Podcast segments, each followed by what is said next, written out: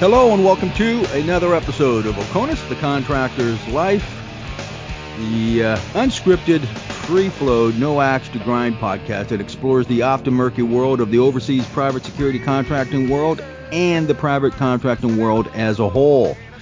From Washington State, I'm your host, Scott Dresser. My guest for this episode is Steve Schuback, a former member of the United States Marine Corps, retired in 2016 at the rank of first sergeant. He's a former sheriff's deputy, private security contractor, and uh, currently instructor trainer stateside, and I might add, an all around good dude. So, with that said, folks, uh, Steve, welcome back to the show, and I'll explain that in a minute. hey, good morning, Scott. Yeah, pleasure to be back. Um, uh, it's uh, it's been a little bit. Um, we are talking uh, briefly about how fast time goes by, and ain't that something? Uh huh. Yeah. No, it's it it does. Um, talking about the holiday season, and you know, just you know, we were talking about memories and and uh, the theories that physicists like to talk about as to how all this stuff works with time compression and anyway, yeah. and it just gets it just goes by faster and faster as we get older. But hopefully, hopefully, with time we get better at doing what we're doing, right? well, um, that's the ideal, you know.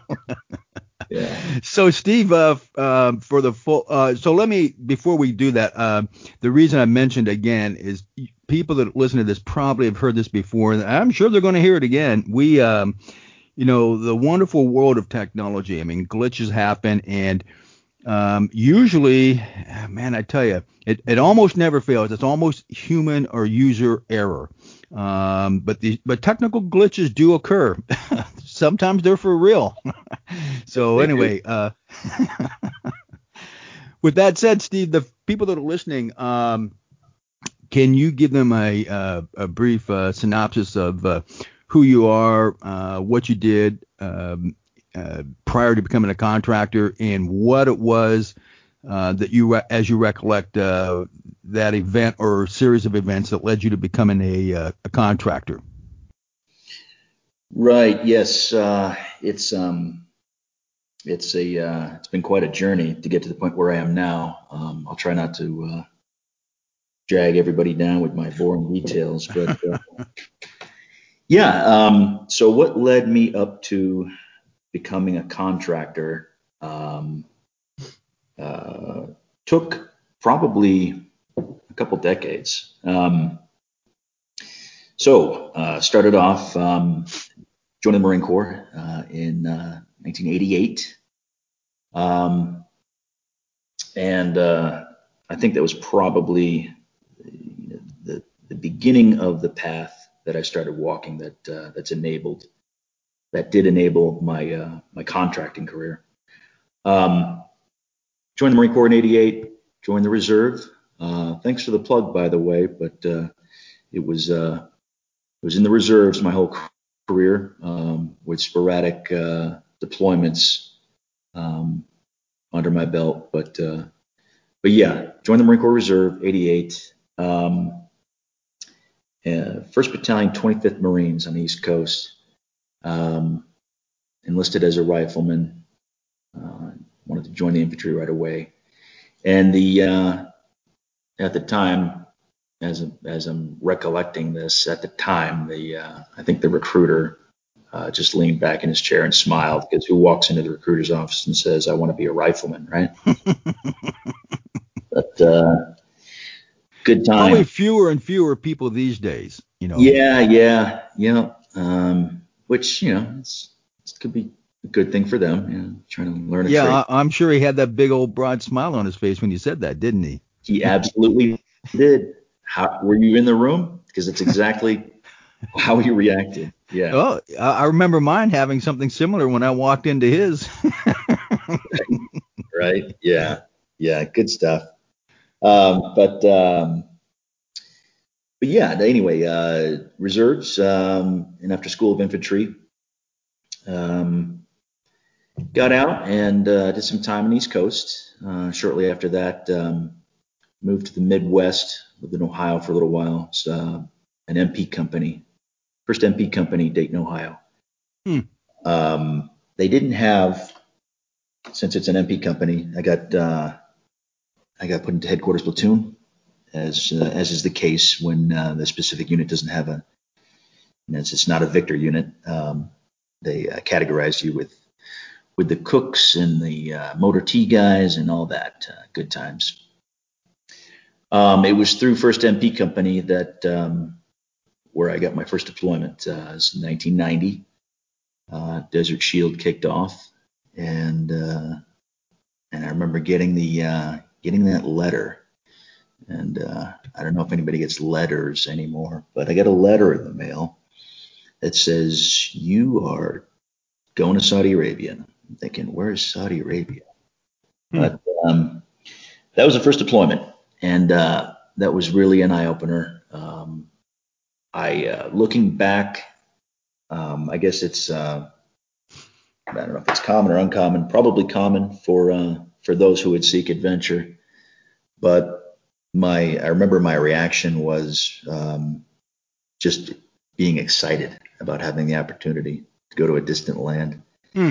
And I think that's when I got that, or maybe that's when I realized that I had um, I had uh, I had a bug for this uh, this lifestyle. You know, this this lifestyle that uh, that would that would grow and become part of what makes me and other guys like us um, addicted to that lifestyle. You know, um, that was the uh, the impetus, I believe. Hmm. Um, had an opportunity to uh, to go anyway, and um, it was uh, it was an adventure for sure. Oh, I yeah. Anybody that yeah, um, especially well, especially during uh, wartime, it, it's a different kind of adventure, is it not? Oh, at indescribable. I mean, I guess we could we could do a whole nother podcast on that.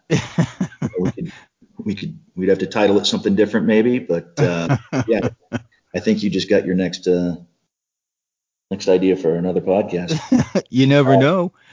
You know, Yeah. speaking of which, um, well, I'll ask this similar question later uh, when we get into that contracting realm. But can you describe to the folks what it was like for you when you arrived over there, when when you first got off the plane and you were no longer in the U.S.?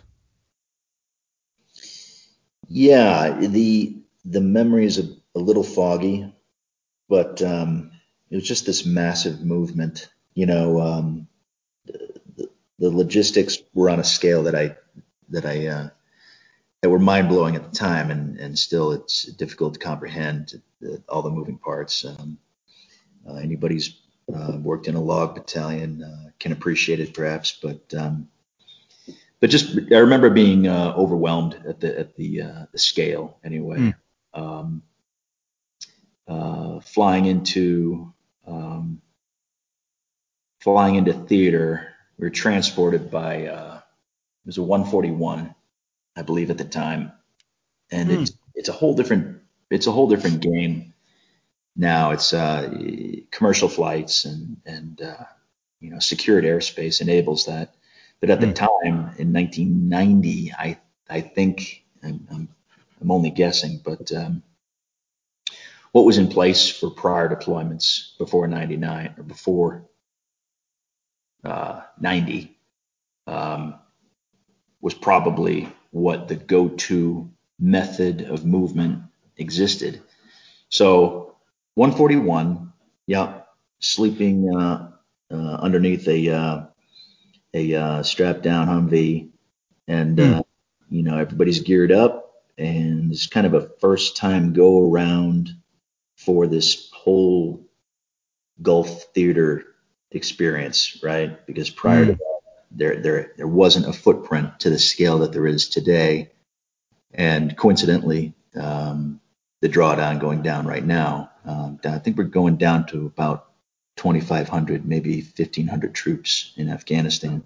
Hmm. But, um, but yeah, so full scale, um, full scale uh, occupation, and uh, just the movement was incredible. Um, I remember being in the Port of Jubail and um, just uh, just being thoroughly um, amazed at the at the size of the war machine in place, and Mm. and uh, unbelievably uh, impressed and ex- just excited to be there. Um, but uh, but yeah, fast forward. Um, got back from uh, Desert Storm, Desert Calm, uh, '91, and uh, that was uh, that was it for me. I was hooked. Hmm. Um, I knew I wanted to to reenlist in the reserve. Um, uh, there wasn't a question about that. I didn't stick around Ohio for too long. It was about five, six, seven years ish um, before I uh, decided I wanted to. Um, or I stayed. I stayed about yeah about seven years, I suppose. Uh, vacationed in Colorado um, and decided I wanted to live there. So I moved to Hmm. Colorado in '95 ish, um, and joined up with um, with the, uh, the Force Imagery Interpretation Unit. So I had to get a, a MOS change. Went from becoming an 0311 to an 0241. Hmm. This all ties into how I how I got into contracting. So I appreciate your patience with my story. Um, well, fortunately, I'm I'm not totally hyped up on caffeines yet. okay. Um, yeah, I got one in my hand. How did you know? Yeah. Wait. Yeah. I'm. uh, I just finished my third, so um, we'll get there. Right, right. So uh, yeah, I I got a I uh, I made a lap move in uh, MOSs, um, and picked up uh, picked up the skill set uh, in the uh, intelligence field, Hmm. um, and uh, that really opened up a lot of doors. Uh, I was uh, because of uh, my new MOS, I was able to participate in uh, Joint Guardian, it's a Kosovo support operation in the UK. Um, again, massive um, footprint there on on the JAC, on the Joint Analysis Center in Molesworth, um, and got to be part of a machine that was uh, that was just completely impressive. Hmm. Uh, being a, a joint and combined environment um, was was uh, was a thrill. Um, it was it was tedious work, imagery exploitation, uh, harder for uh, harder for a guy like me who's used to you know the extent of uh, of uh, interpreting instruction is place on rock or something. do, you, do you get the reference? yeah. Uh, so you suddenly started had you suddenly had to start thinking. Yeah, yeah. Instead of heating up, instead of heating up an MRE on a rock or something, um, you know, I'm, I'm uh, exploiting imagery um, that uh, was uh, that was uh, in support of the operations. Um, that that exposure was uh, extremely beneficial to me. Um, it taught me how to how to interact with um, the different services, um, uh, the different branches, and, and uh, different um, militaries. Hmm. Um, I'm convinced that it it was it was uh, I was learning I was learning a skill that I didn't know I was learning at the time. Hmm. Um, very valuable. Uh, came back stateside, and at, and uh, let's see, I'm going to kind of combine both my military and, and civilian career history just so it makes sense for for everybody. Um, but uh, I joined the uh, the Colorado State Patrol uh, in the late 90s, uh, still part of the same reserve unit at the time, and uh, progressed through the ranks there um, from from having a regular routine patrol duties, but uh, ultimately culminating in uh, in um, in my affiliation with the uh, the Immigration Enforcement Unit in the Colorado State Patrol. Hmm. Um, the uh, that exposure again probably go into too much detail about that, but but the that exposure again, I think it tested me with uh, ability to uh, to integrate, communicate, liaise with different agencies, not only at the state level, local level, but um, but higher echelon law enforcement levels as well. Hmm. Um, still part of the same reserve units. Uh, let's see, it's fast forward 2004, 2003. Um, active duty with uh, 3rd Battalion, 7th Marines. Um, yeah, 3-7 was um, was something else. 2003, 2004. Uh, that's probably where I achieved most of my appreciation for uh, for uh, perspective on uh, on just how good we got it in this world. Hmm. You know what I mean? Um, the exposure to to that deployment that I had, the exposure to appreciating uh, how good as an American, how good we have it back here. Right so, now, you're you're talking about so you're talking about when you re- redeployed again to the same AO, uh, but during the second Gulf War. Right, right. 03, so you know, a good 13, 14 years went by, and uh, there have been guys in theater the whole time, pretty much to you know, a greater or lesser degree. But um, ramped back up 03. Um, the machine got tighter, right? We got better at doing what we were doing.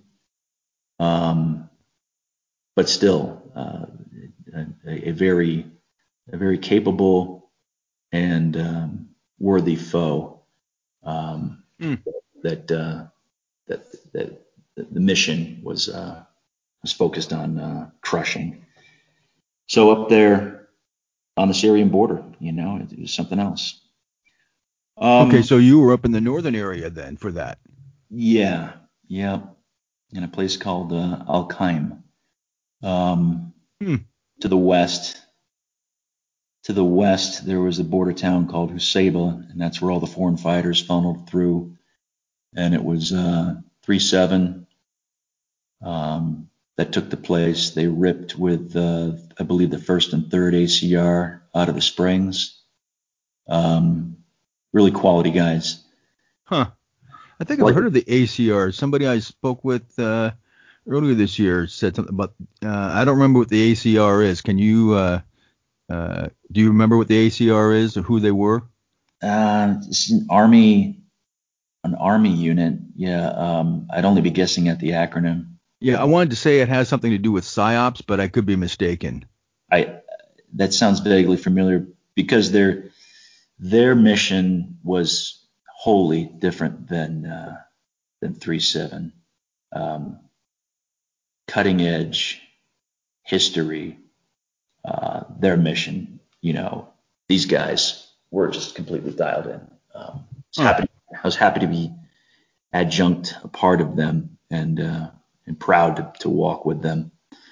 Um, so America's uh, military forces had advanced considerably in that time span, and uh, you know it's interesting. I remember hearing that uh, you know that we had that America had its military had finally matured to a very professional fighting force. Not that it hadn't been in the past, but I mean, but I've heard that sentiment that you're talking about ex- expressed uh, in the past uh, by other people as well. Something did happen. It's kind of like we did. I don't know. Maybe we grew up, for yeah. lack of a better term. Yeah, and we just got tighter and and and more adept at doing what we're doing. We we learned a, a, a uh, we honed a skill set already inherent to the Marines, mm. um, and just got better at doing what we were doing, which is remarkable considering ROE and being hamstrung uh, the way um, professional Marine Corps leadership often is, given a set of rules, but told to play within the box. Um, I'll tell you what, Scott, the uh, and you know this, uh, this, this, you're no stranger to this fact. The the ability of a Marine Corps uh, infantry battalion, um, I would match that might. There's no. It's not a. It's not a uh, a um, a slogan or propaganda or or me having a bias or any other Marine having a bias when they say that um, we are the Marine Corps is the finest fighting force on the globe, and just hands down. Um, you know, um, it, the, the the might of a, of an infantry battalion is overwhelming, and if unleashed, could accomplish.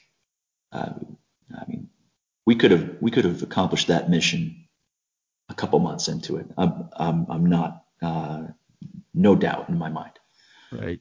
The luxury of um, being a staff sergeant, staff NCO at the time, and being part of uh, being able to absorb uh, decision making on the battle space from the uh, battalion commander Matt Lopez um, down to the uh, down to the uh, the CAAT team driver um, and decision making capabilities. Just um, overwhelmingly impressive.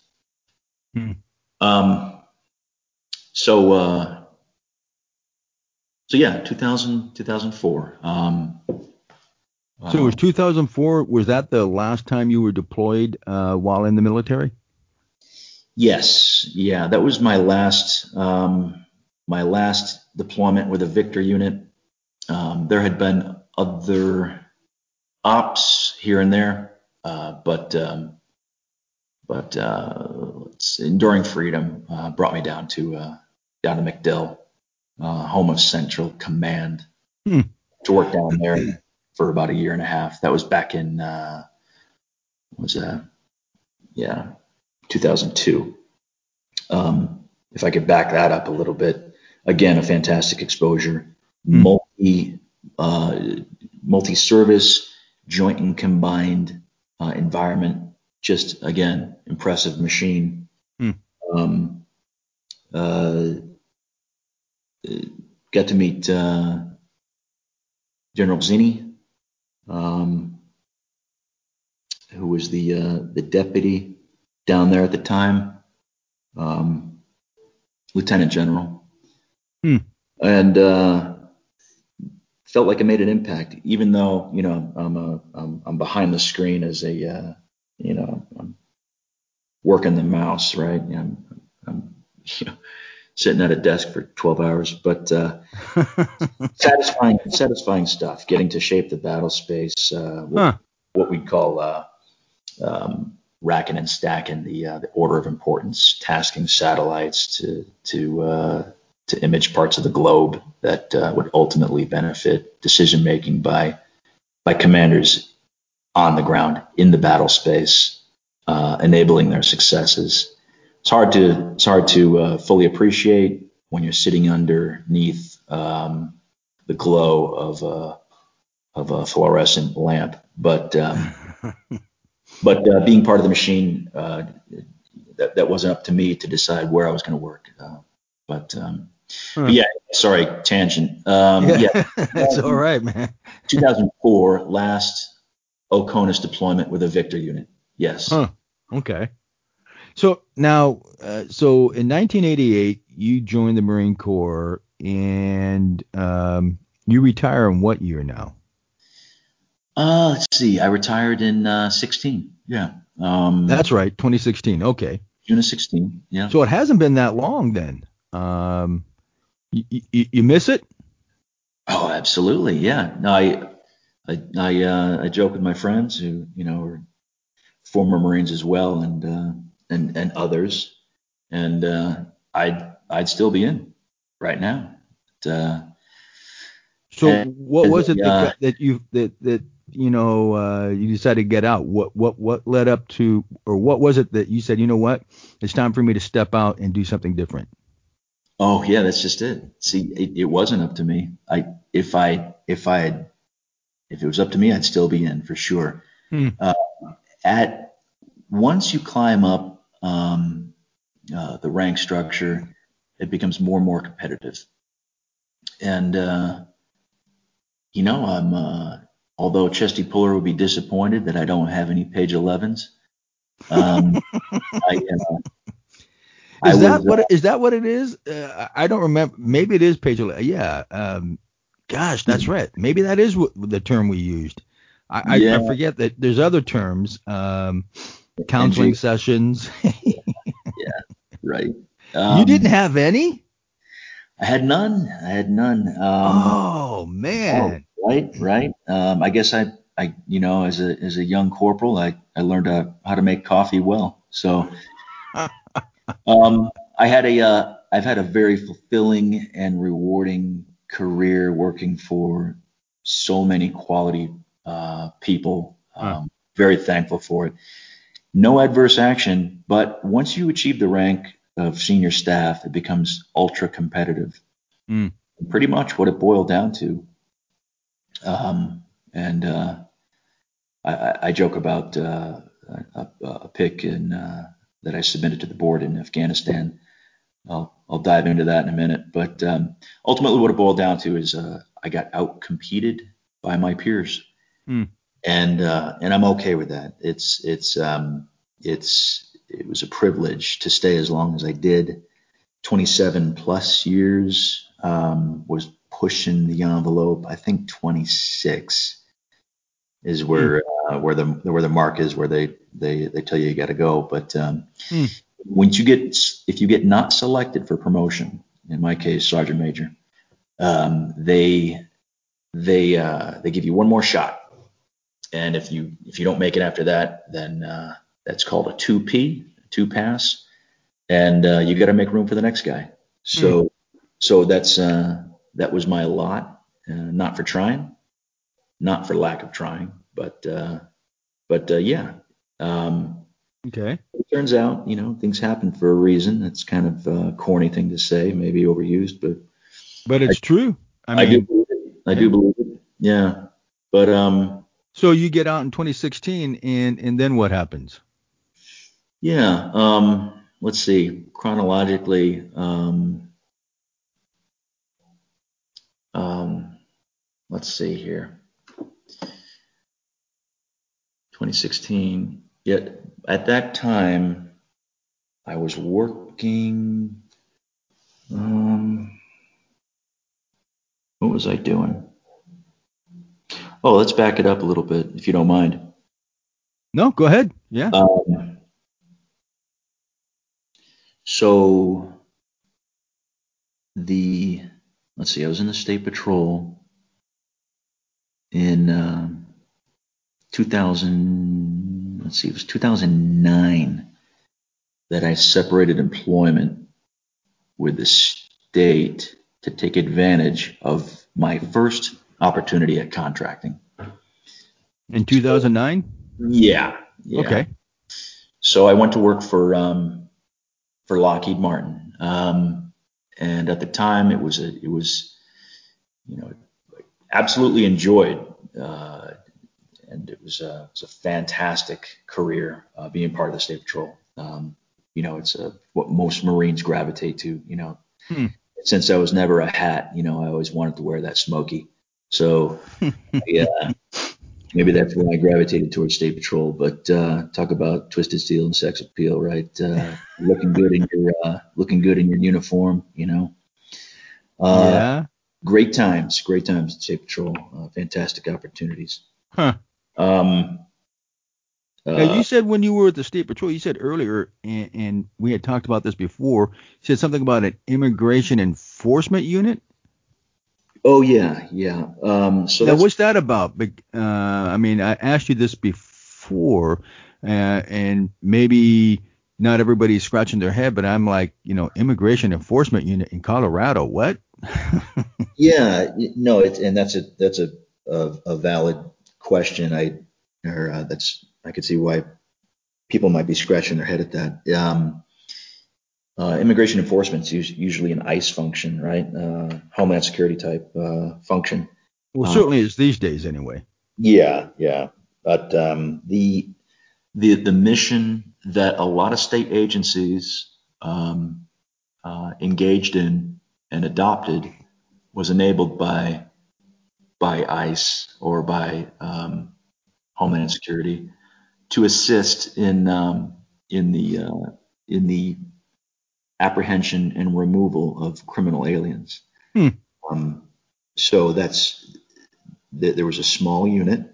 It was a it was a uh, um, the inaugural unit that I was a member of um, that stood up in uh, Colorado to to engage in this and special authority given. Um, it's called the 287G program that uh, where we would uh, work uh, jointly with um, with the feds on uh, on um, apprehending and, and uh, removing um, or sending back to country of origin those aliens that um, that were uh, that were here not only illegally uh, but um, but criminally. Mm. as you know, um, there's I mean there's there's that would be impossible to to to remove everyone in this country that were here illegally. And you know that's that's a a, a debate that that uh, that rages right that that can go on and on about um, validity of uh, of of of aliens within the within the states. But you, you got to focus where where you can, and uh, what the state uh, was concentrating on was um, again assisting uh, finding those criminal aliens, those those aliens that that committed um, you know the uh, the murder, death, kills, the the rape, mm. the the uh, the robberies, the strong arms, the kidnappings, uh, the, uh, the, the child uh, exploitation, the um, uh, prostitution, uh, you know, um, the, the, more heinous crimes, um, because you know the petty criminal, the criminal mischief, the the shoplifting, the big scheme. It's it, that's small change. Nobody really cares about that, but uh, but those criminal aliens here in the states that uh, you know cruising around in uninsured vehicle and plows into a family of four and kills them while they're out getting ice cream.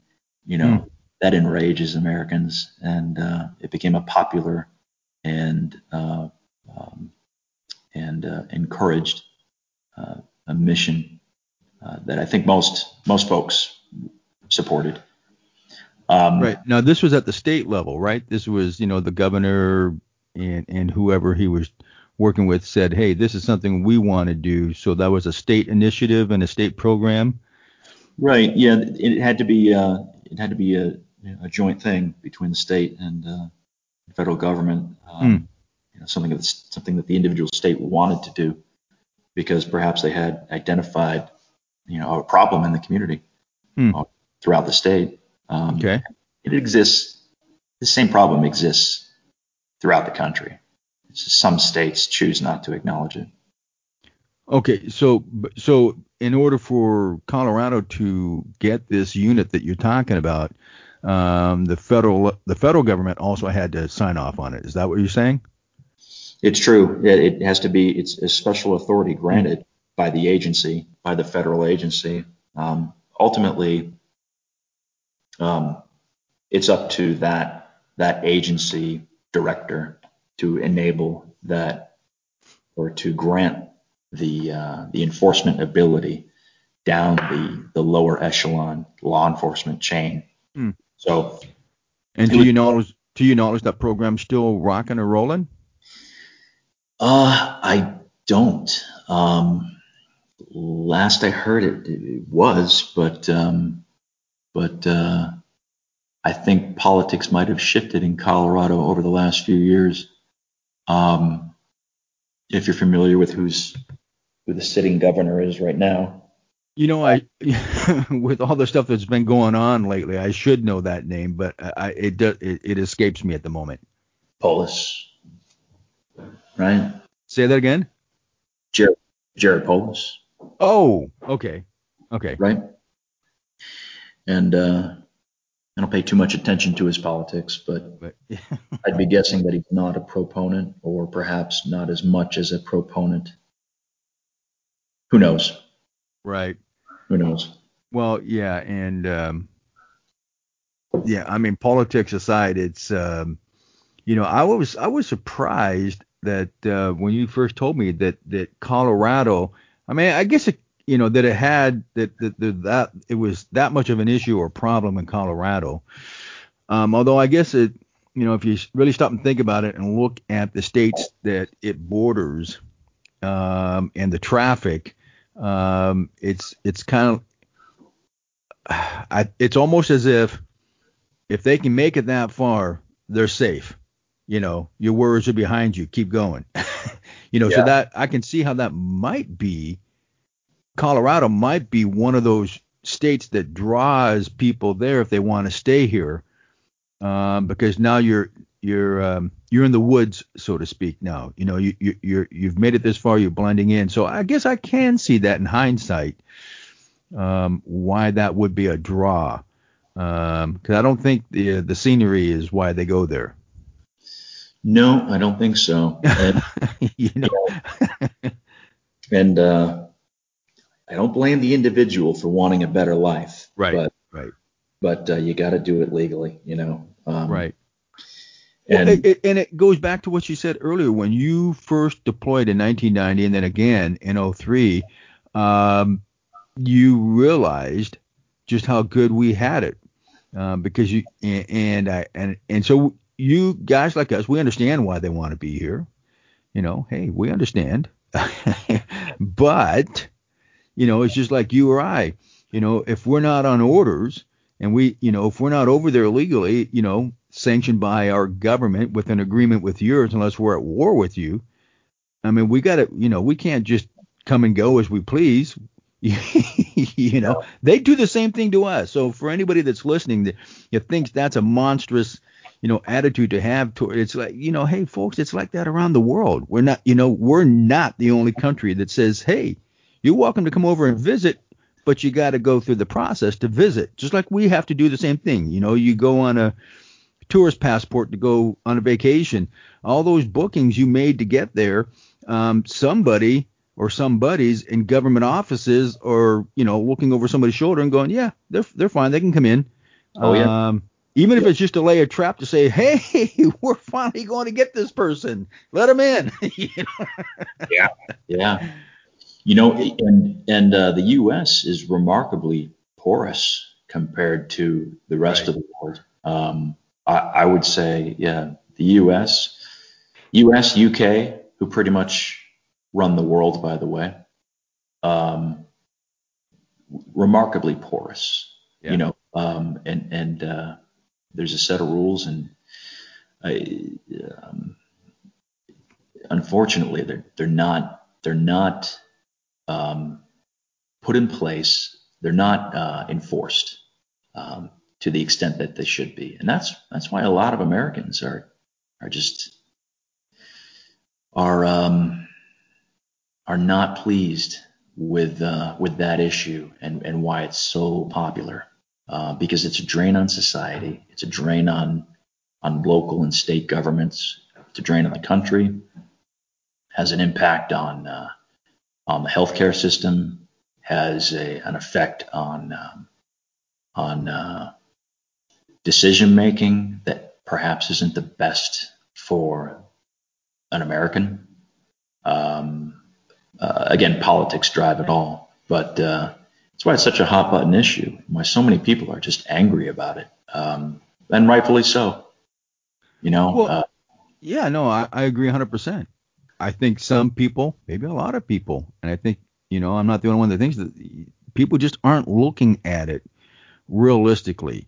Yeah. And, you know, we could spend hours, days, weeks talking about all the various points and probably still not run out of steam on it. But I mean, it's just, you're right. I mean, from a practical standpoint, there's only so many resources.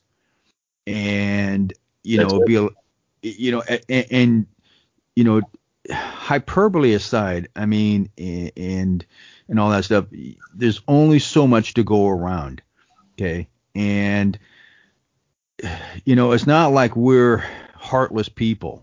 You know, if anything, we have a bigger heart than a lot of people who haven't uh, so, been so, outside their their home little you know bubble wrapped world. But it's uh, yeah. But I mean, just practically speaking, and you're right. And we're saying, hey, you know, if you're if you if you're a, if you're an American citizen, born or otherwise, but you're an American citizen, um, you have a pretty good, but you still got to contribute. And if you're not contributing, if you're constantly taking, you know, no, it's kind of like the the kid at the table that won't stop taking food from everybody else's plate. Yeah. you know. Yeah. Um, yeah. Anyway, I, I Yeah. digressed. Well, it's the uh, it's it's the uh, the lifeboat analogy, right? Uh, you can only fit so many people in the lifeboat before it's going to sink. Yep. Um, and uh, you know, and another analogy, um, you picture Atlas carrying the weight of the world on his shoulders. Mm-hmm. Right. So there's um, there's Atlas, right, and uh, which is the U.S. Um, and it's got the weight of the world on his shoulders, and uh, Mm. everybody keeps asking and demanding and and and wanting, um, keep piling that weight on Atlas's shoulders. Eventually, he's going to shrug, right, and throw it off. So Well, speaking of Atlas, was it you or somebody else? That rings. A, were you the one that told me about a book titled "An Atlas Shrugged"? Was that you? That was me, yeah. Uh, yeah. Like, like how I worked that in there. Yeah. well, I was wondering, but I mean, that aside, I was like, oh yeah, that's right. You told me about that book that I got to check out. Yeah, Um, yeah. It was, it was I, you know, it, it's written in the 50s, and uh, remarkably, it, I thought it applied even, you know, when I read it, you know, about 10 years ago. Right. Oh. Just, uh, just the might of uh, of prosperous industry and and how it's and how productive people can can carry a weight that that supports other people, but they they can't do it all.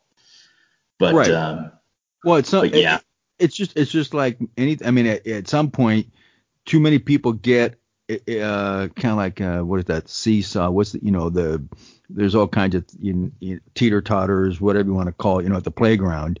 Mhm. I mean, it, it, at some point, it gets so out of balance that it, it, it can no longer work properly, um, and or just breaks.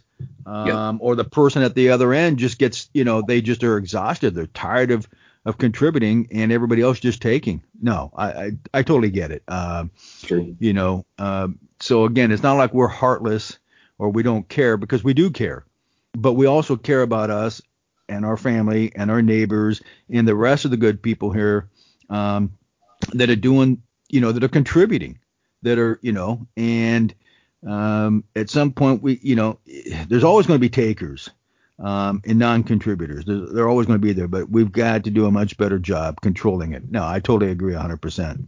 Yeah. Um, so before we digress too much, uh, can we go back to so now Oh, yeah. you Yeah, absolutely. so- I'll bring it, uh, I'll bring it uh, back full circle here. yeah, I promise. Um, but you were so you you contracted. You started con your first contract was in the 90s.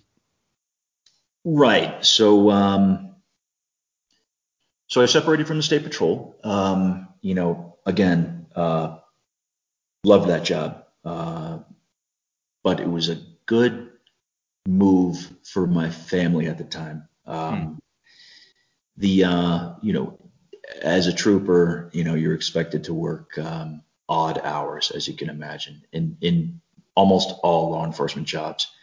You're not you're not working bankers hours. So with this opportunity that came up with uh, Lockheed, um, it was a uh, it was a uh, Monday through Friday gig and uh, Hmm. daytime hours, and um, you know ultimately uh, uh, better pay. Um, And that's interesting because when when I think of Lockheed Martin, and of course I know better now, but I mean probably a lot of people are thinking the same thing that I used to think. Lockheed Martin, they're an they're they're an aerospace company, but you know, and I suppose to some extent that's how it worked in. But you know, remind the folks what what your contract you were doing imagery analysis. Yeah. Um, so uh, you're right. Most people do. They they uh, they they hear the name of the company and think it uh, synonymous with uh, with aerospace and aerospace engineering. Um, kind of like uh, Raytheon and Ball, um, all those big guys, all those de- big defense contractors. Um, but uh, but and that's exactly what the mission was. So mm. um, Lockheed, um, you know, they uh, they they build and launch satellites, right? Mm. So uh, you know, with the with the uh, with the assistance of you know um, of thousands and tens of thousands of uh, contractors and subcontractors. Hmm. These these missions are enabled. Um, so the making the lat move, uh, joining the the Force Imagery Interpretation Unit um, back in the mid 90s enabled this. Um, late 90s, so I put into practice the the MOS skill set that the Marine Corps um, gave me um, uh, by way of schooling down in Goodfellow Air Force Base, Texas. Uh, great times down there. Um, picked up that 0241 skill set, which kind of made me, when you're a 41, an imagery interpreter, you're, you're, you're, it's implied that you can do 31 work as well, or general intel analysis. Uh, but uh, was enabled to get hired on um, with the assistance of a, of a fine commander, Jaroszewski, um, uh, enabled my successes. Um, the mission was driving sensors on satellites to detect and pick up anomalies um, worldwide. Without going so to anomalies, can you can you explain what kind of anomalies? Yeah, yeah, basically doing um, um, uh, missile defense work. Hmm. Um, so you, we've all seen those movies where um, where you where they show this giant room full of uh, hundreds of people sitting behind multi-monitored desktops that all look like a bunch of etch a sketch and Lite-Brite sets, right? Mm they all got headphones on, and uh, there's mass communication and and uh, and um, loudspeaker announcements constantly. That was the that was the controlled chaos um, at the uh, at the uh, at this place where I worked in Colorado. Um, uh, subterranean environment and uh, sometimes not knowing if it's day or, or night. but, but, sitting to answer your question, um, yeah, uh, basically driving a sensor on a satellite, uh, Lockheed Martin, that that they owned, contracted by the government for missile defense purposes. Hmm. That was that was my first contracting job. Now, I'll, I'll try to speed it up because you know for those in your audience that might be falling asleep right now. um, I've been told that I've got a good radio voice, Scott. I don't know, but uh, some people might be falling asleep listening to me. Um, so, uh, so yeah, uh, that job led into another with Lockheed, led into another. Mm. years go by. Um, I'm still part of the Marine Corps at that time, by the way.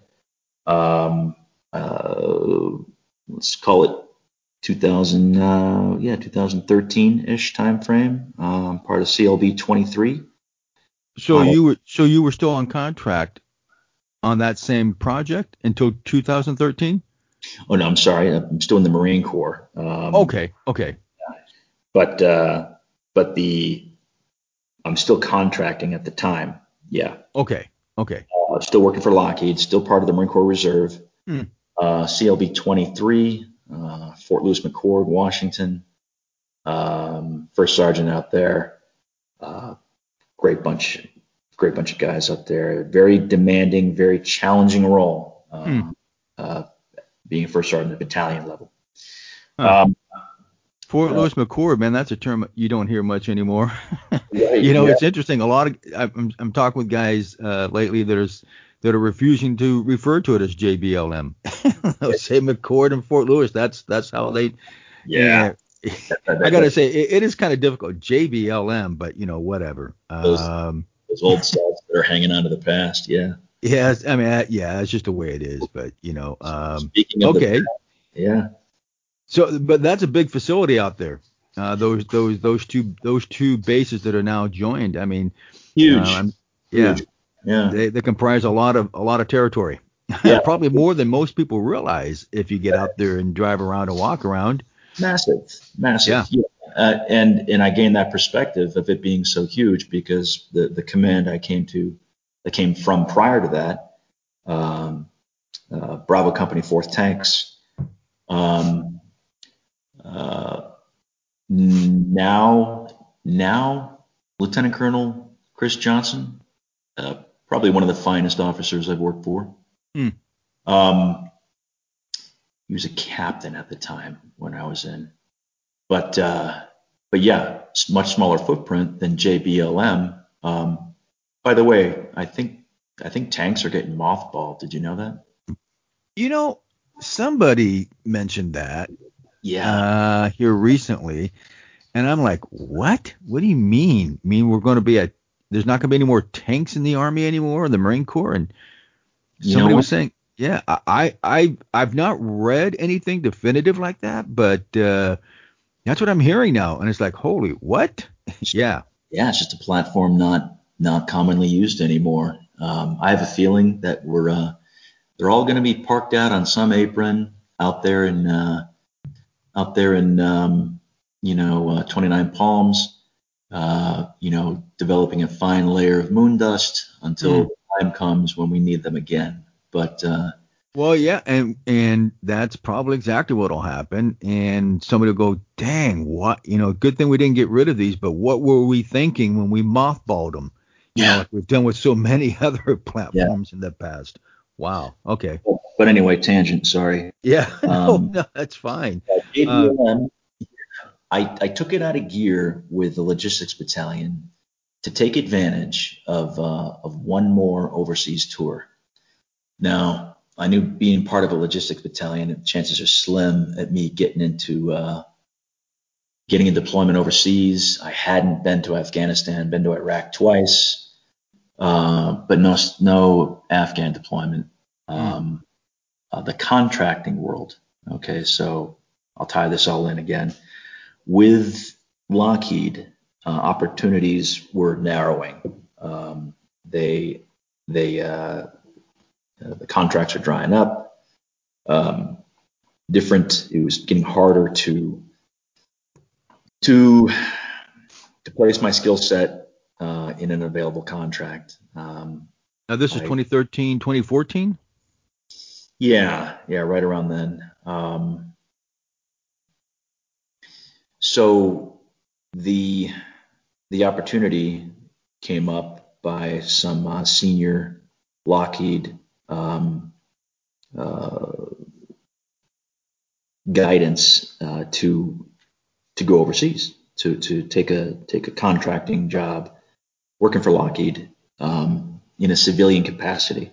So what that meant is I, I dropped to the uh, individual ready reserve in the Marines Hmm. and uh, and go overseas uh, as a as a civilian, which was which was um, a whole nother a whole nother uh, game. But uh, this is what ultimately leads me up to the ability to be an OCONUS contractor. Um, uh, through the exposures I've had in the past, the joint and combined environments I've been a part of in the past, uh, the challenges with uh, politics on the civilian side, with the with the local and, and state agencies that I work for, um, all of that. I think that's what enabled me to to be a part of this of this next movement, this next machine that I that I became a, a part of. Um, Sure. I mean, just getting out of the military. I mean, because while you're in the military, it's pretty difficult to be a contractor, um, Oconus, when you're in the military. Uh, but that aside, what you're talking about is uh, your experiences and everything that you learned up to that point brought you to where you were. So, you know, which I think is an important thing. And, and I'll make this a very brief tangent, but so, so many times I'm talking with younger people, you know, and, and it's like, you know, when are you going to stop? When are you going to do this? You know, when is it my turn? How come I can't do this? And, and how come I, it's like, you know, I don't know what to tell you other than to say, you're going to have to do the same thing that I did and my parents before me and their parents before them. And, you know, start at the ground level, figure yeah. out, learn it, and just mind your p's and q's, keep your head down, do your job, and eventually, you know what, you'll have enough experience, and maybe you're not such a I don't want to say it on the air. Uh, oh, it's, I don't want to have to bleep this out, but you know, it'll happen. Just bide your time. You can't yeah. come out of high school and get that six figure income and be a rock star right away. You know, you that's Hollywood yeah. myth. It happens. Yeah, sure. You know, you get on some reality TV show and everybody thinks, you know, they love you and so they vote you to the top. But, you know, in the real world, this is the way it happens. I'm yeah. sorry, I digressed. no, no, you hit the you hit the nail right on the head, Scott. No, it's it's true. It it does not happen overnight. Um, I like to think that I had a little part in planning my future and my career, but uh, a lot of it was just was enabled because of my uh, I, I, think because of my willingness to to keep paying into the machine, um, right. being part of this, uh, being part of the uh, the organization that uh, that brought me uh, so much satisfaction, um, and and not minding sacrifice. But um, well, and you made a lot of connection. I mean, and that's the other thing is that not only the experiences and the skills and the training and everything that goes into it over those 20 plus years of life, maybe yeah. you know 30 years at this point, 30 plus years at this point. But I mean, but you've met a lot of people and they've all had a lot of time to you know say, hey, this is a good dude. He knows what he's doing, and yeah, we'd like to work with him. you know. You you you're exactly right. Um, uh, it's it's it took a whole career to get there, but right. um, but I make my way. So I take advantage of this opportunity. I drop out of the active reserve, out of the SMCR into the IRR. Uh, I take this OCONUS contract with Lockheed, and I'm in Kabul, Afghanistan, um, working uh, for the uh, International Security Assistance Force. I remember that ISAF. ISAFs, yep, Special Operations Forces. Um, I remember the first time I saw that when I went to Afghanistan, and I remember things ISAF. What the, you know, I mean, all kinds of things went through my mind. Yeah, what the. Uh, well, what and the I remember seeing American troops with ISAF patches on their sleeves. It's like, what? Anyway. yeah, bizarre, right? Bizarre. Yeah. It's kind of like watching a uh, a white UN truck roll down through your neighborhood, right? Well, You're like, that was one of the yeah, that was one of the things it was likened to. And it's like, what? Have we become, you know, everything we've talked about, you know, anyway, whatever. so so again, but but it was all it was all for the greater good, right? So right, right. the the ISAF SOF mission, um, uh, you know, uh, um, recruiting, not recruiting, but uh, comprised of uh, uh multi um, all the joint and combined forces in the states and uh, and throughout uh, most of Europe. You yeah. know. Yeah, um, it was a multinational force. Yeah. So here I am. I'm one of five, six Americans in this mini stadium seating type environment. It's indoors. You can imagine um, uh, being led by a by an Australian one star um, and his deputy, uh, Colonel Rick Prinz, is outstanding mm. group, group guy that I met. Um, just had the most capable um, presence and, and calming nature, but but again, completely capable. Um, just a fantastic leader. You get to the top of your game like he was, and uh, it's a pleasure to be around guys like that. But uh, working in that environment, um, you know, I got my uh, everybody's decked out in their uh, multicam, and you know, and and here I am in my uh, in my uh, Gucci contractor wear, uh, you know, um, sporting the uh, sporting the uh, you know the the uh, the condor cap, and the, I got to tell you, Scott, I had a glorious beard. You know, Yeah. you think uh, Leonidas had a pretty sexy beard there? You know, in 300, it was a lot like that. I'm telling Nope. you. no kidding.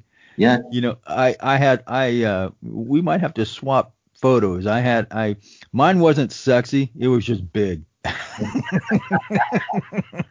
yeah, that's all right. That's all right. The uh, I had one guy. I had one guy. Uh, he wasn't a group guy, but he was one of them. One of them, and and he hollered out, "No, that's a real man's beard." anyway, I digressed. But uh, good stuff. but So uh, oh, they were great times. Um, you know, um, you know, they they were sometimes. It was sometimes I wouldn't call it drudge work, but sometimes it's just like, man, these days just never end, uh, which is fine. But uh, but I want to ask you. So when you got to Afghanistan, you got into Kabul.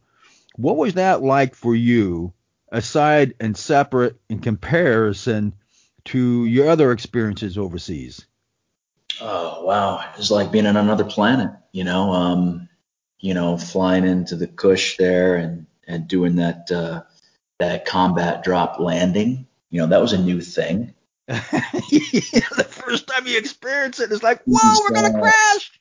yeah, these uh, you know these seventy year old um, you know uh, Vietnam era pilots who just who just don't give a f- yeah, they don't Yeah. get a, they don't get, yeah, flying, you know what about, right? yeah, yeah, hundred percent confident. You know, they're flying these little citations or whatever, whatever the platform was. And Yeah. Anyway, doing that, uh, you know, coming into country and stepping off the plane and and uh, the, you talk about, you know, the, all the different uh, the multicultural environment.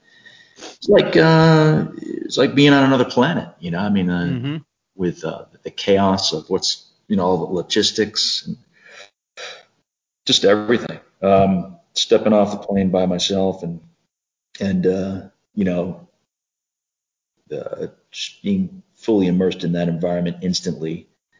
I, it, I knew I, it almost felt in a weird way. It almost felt like I was home. Hmm. Um, because because I I think over the years and just you know being able to play well with others and uh, and the confidence that uh, that that was instilled in me as a young Marine and then um, and then honed as uh, as a senior Marine and part of the uh, senior staff ranks. You know you you learn that um, that uh, that each obstacle that you face in life uh, can be met can be achieved. You just have to work each problem. And people have problems. Everybody's got problems, but it's the problems that make us uh, the worthy problems. You know, that's that's everybody's got to have that um, um, purpose and worth. And and I think that's you know I'm, I'm a big proponent of of those two having those two in your life. Hmm. Um, and uh, instantly I knew that that that's what I was there for. Um, but yeah, six months in Kabul, working at ISAF SOF headquarters. Hmm. Um, And you enjoyed it. yeah, hundred percent. Yeah. Yeah. Uh, working for RCT West, um, TAC West, Hmm. Afghanistan, and uh, befriending some some uh, the, the the the western region of Afghanistan um, was uh, it was an Italian SOF mission. So my the the the Italian SOF contingency there in Kabul that I worked for, uh, working for a uh, working for a commander, uh, Luca Mecca. Luca was uh, probably one of the sweetest guys on the planet, right? Super nice. You typical, uh, you know, uh, you picture the uh, the uh, the uh, typical Italian guy, uh, who's just smiling and and and uh, you know making a quality cup of coffee and, and busting huh. your busting your chops and you're smiling while he's doing it because he's got so so much charm. Huh. Let me tell you, let me tell you, Scott, this guy is more capable than uh, than I can express. You know. Sure. Oh no, I I, I believe it. I, I know what you're. I've, I've experienced what you're talking about. Just just just uh, you know, you would not want somebody else. You would not want someone else with you. The hell am I trying to say? You walk down a dark alley, you want him with you. Right. Yeah. No. Yeah. I, yeah. I believe so, it. Yeah. So um, so I guess I did an okay job with them at uh, under the flagpole. They send me out for another six months out in uh, Herat, hmm. um, way west, Afghanistan. Uh, now, what, now, what was that like? I mean, you know, we we talk with guys that have, you know, been in various locations, and Herat sometimes comes up. Uh, what was that like, uh, as compared to, say, your experience and your and, and your sense your senses uh, as compared to say Kabul? Yeah, so at this point, I feel like I feel like you know it's almost like the end of a movie. You know, my whole life being huh. this series of adventures, um, and as you get closer and closer, you know, the bell curve um, quickens. It becomes more more intense or increased. This is a point here where where I'm, I'm fully immersed. Um, I'm one of literally, you know, an ISAF SOF headquarters in Kabul. There's hundreds and hundreds of Americans, as well as you know um, um, NATO members and and uh, and allies from all over Europe. Um, but in Herat, it was it was a, a, base that was split between the the uh, the Spaniards and uh, the Italians, and I worked for the Italians on that base, you know, of about 3,000, maybe 4,000, um, plus or minus depending on uh, on on force strength. There there was maybe I don't know a dozen Americans. Hmm. You know, so being the minority was was uh, was enjoyable. Um, it was.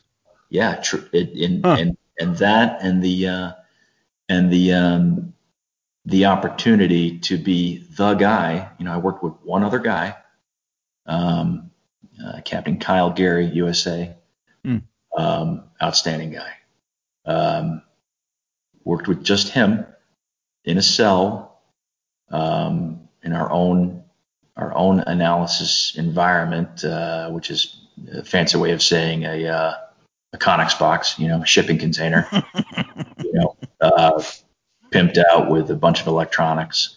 Um, but um, one other guy in the, in, in the whole compound, and it was uh, it was an honor to have that much weight uh, placed on my shoulders to to be able to provide these guys, these outstanding operators, with with uh, um, with an intelligence product that enabled their successes.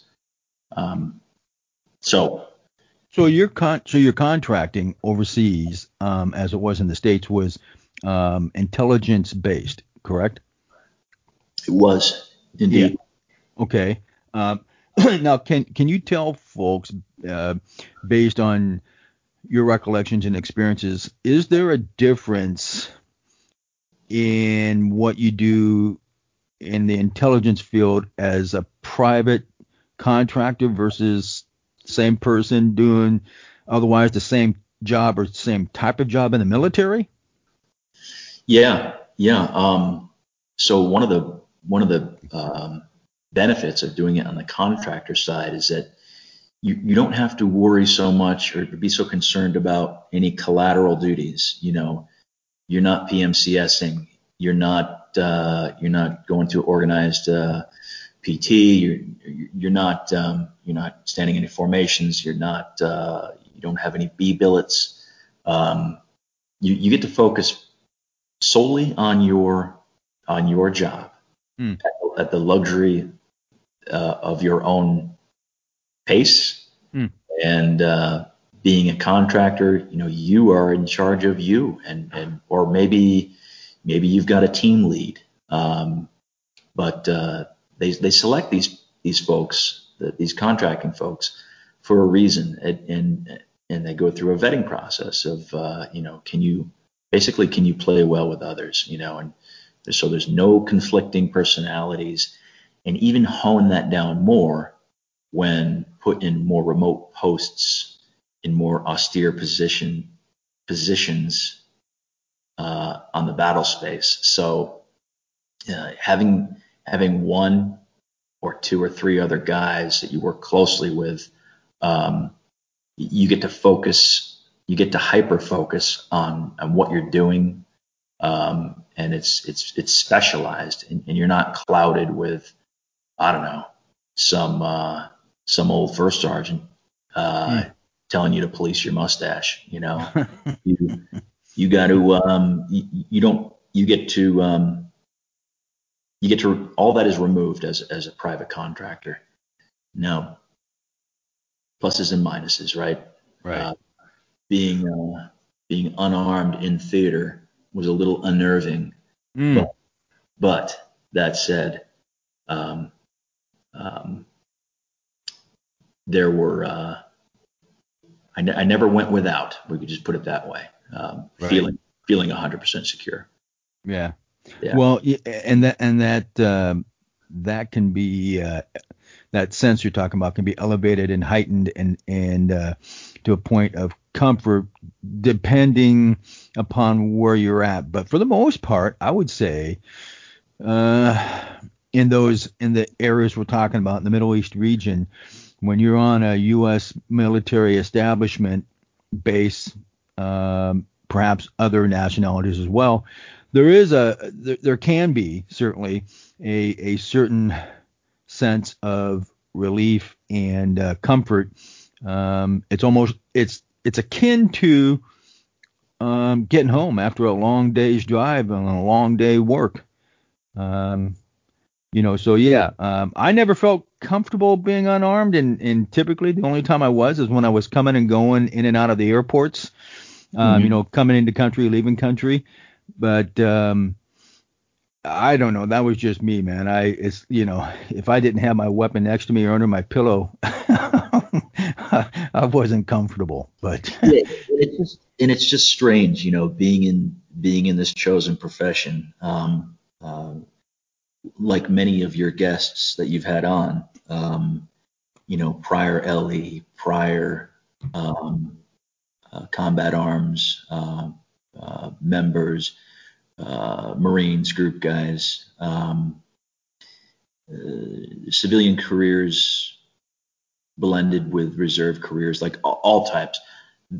The the folks that you talked to in the past on on the, on the podcast, um, probably have carried most of their life, or you know, if not um, on duty, off duty, both, and to to suddenly be not armed, it's it's it's strange. It's kind of like it's kind of like not wearing your your diver's watch that you've worn for the last you know 10 years. Right. it feels it feels weird not to have that weight on. Right. You know, uh, so it, it, was it was a little bizarre, but um, but like I said, uh, uh, there weren't too many times where I wasn't within you know a stone's throw of being able to uh, uh, pick up a, a, a platform of, right. of, of some type.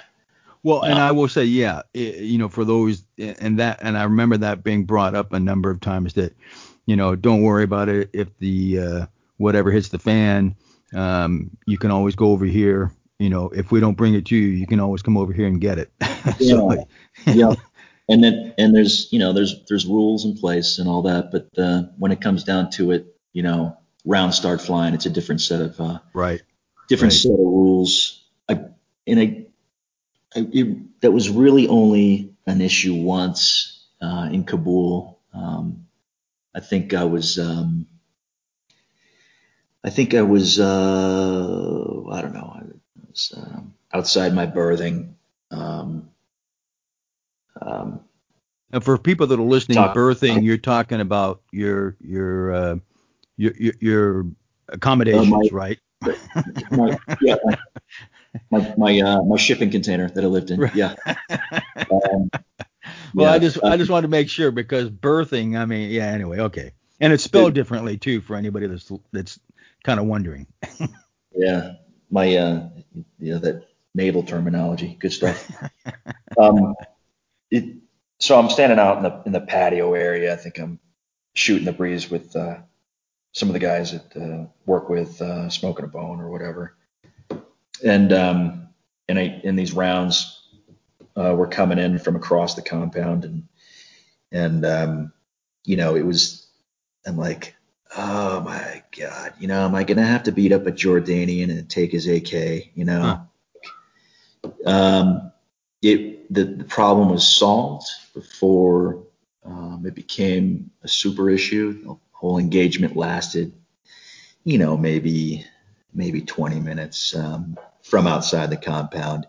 Some insurgents trying to uh, do some, uh, you know, they're working their uh, their their crappy assault rifles as a, an indirect fire weapon, which was uh, which was amusing because the more than capable um, defense forces uh, in in Kabul just sent some 500 grain boat tails at a cyclic rate through the uh, top deck of this concrete platform, and let's just say that uh, the the the, uh, the walls were painted a different color at the end, at the end of the story.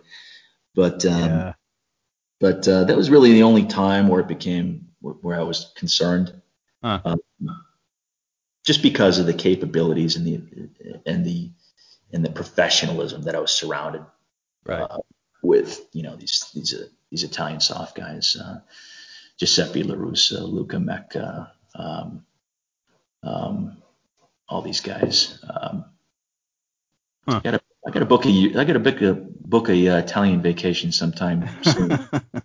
Thanks well, you know, I'm it's interesting. You said Giuseppe. I've I've got a, a, a guy that I met. His his name is Giuseppe. In fact, he's been on uh, an episode here, but he's in Italy, and uh, he's made it quite clear that if I ever come out there, let him know, and uh, he'll take care of me and put me up. And uh, so I'm just saying, if if if you do go over there and you don't, or anybody's listening, if they do head to that part of the world and uh, they're looking for a friendly face and someone that they, they can trust to look out for them and, and uh, help them around navigate properly um, and just make sure that you're okay. Uh, just let us know. We'll put you in touch. In fact, well, um, I'll put a plug in for him later. This is this is about Steve, but I'm just saying, Steve, if if you do go there, let me know. If you don't know anybody, I'll put you in touch with this guy, and I'm sure he'd be happy to help you out. Oh, okay. I appreciate it. Thank you. Yeah.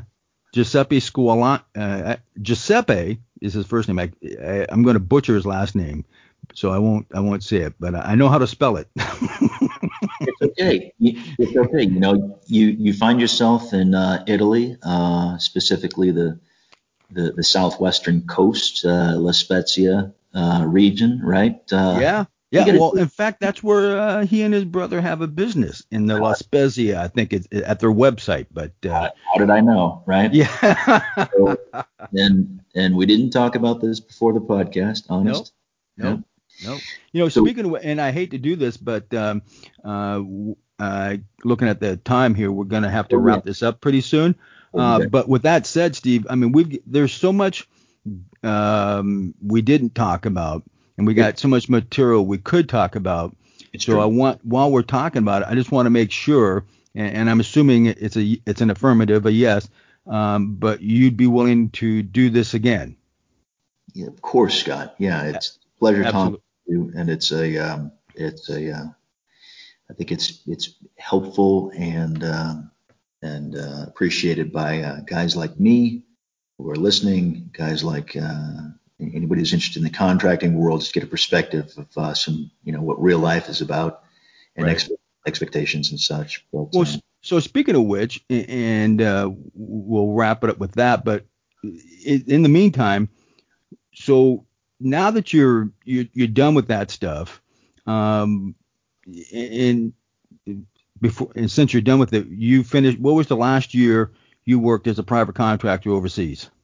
That was it. That was it right there. Oh, uh, okay. Uh, 2014. Um, Okay.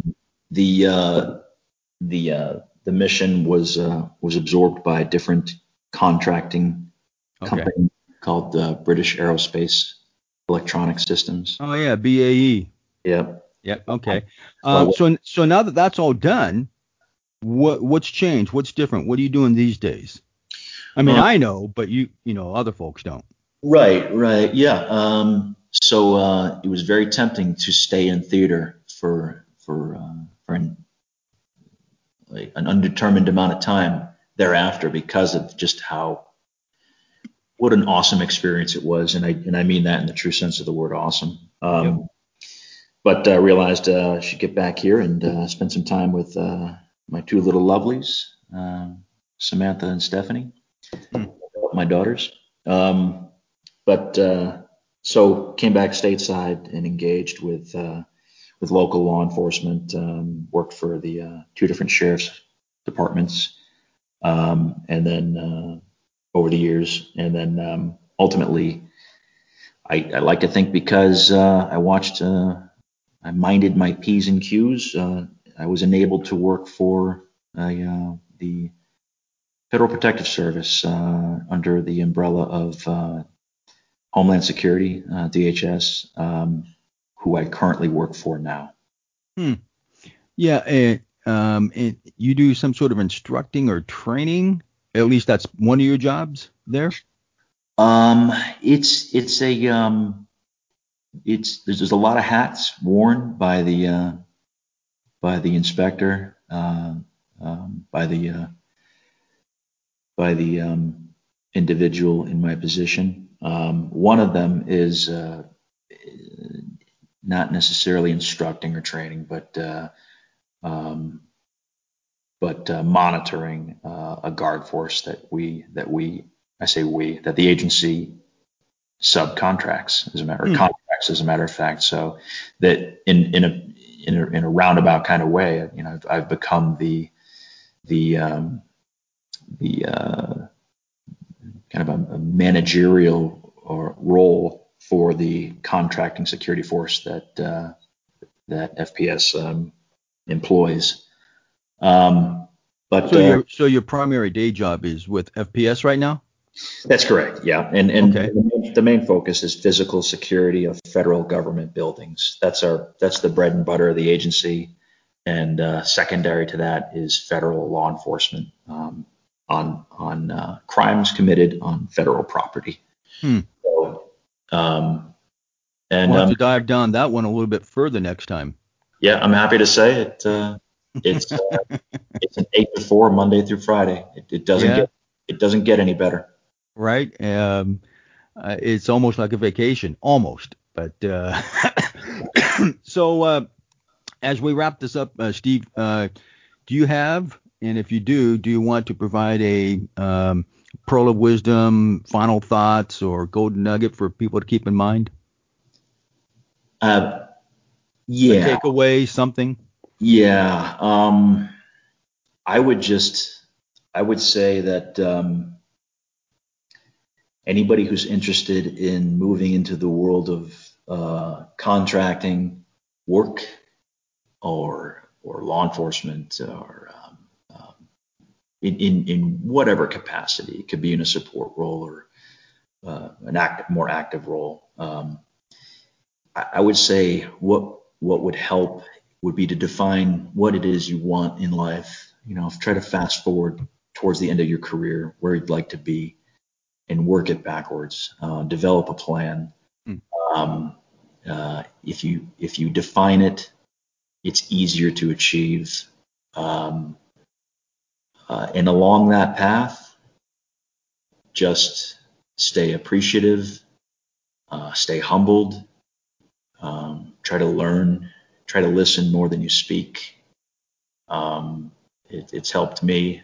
It's, I, uh, I take a long time to uh, to complete a sentence, so it, it, it helps.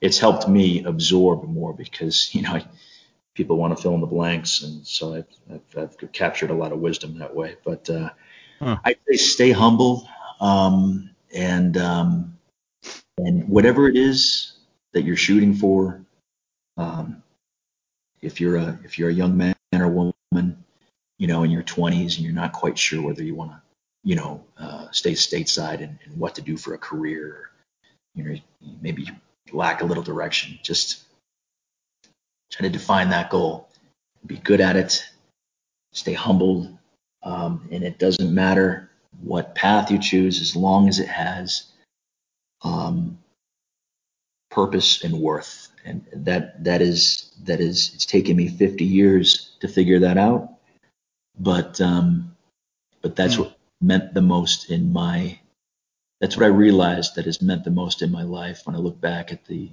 what what I've the experiences I've, I've had that mean so much to me. It's because they had purpose and worth. So mm. I, I would encourage any young person to to seek a path that that uh, that would resemble that um, those two things, having purpose and worth. But uh, yeah, wow. Scott, thank you for your for having me on. Also, uh, it's, it's it's a pleasure to be among the company of those you've had on uh, in the past, and I look forward to talking to you again uh, soon.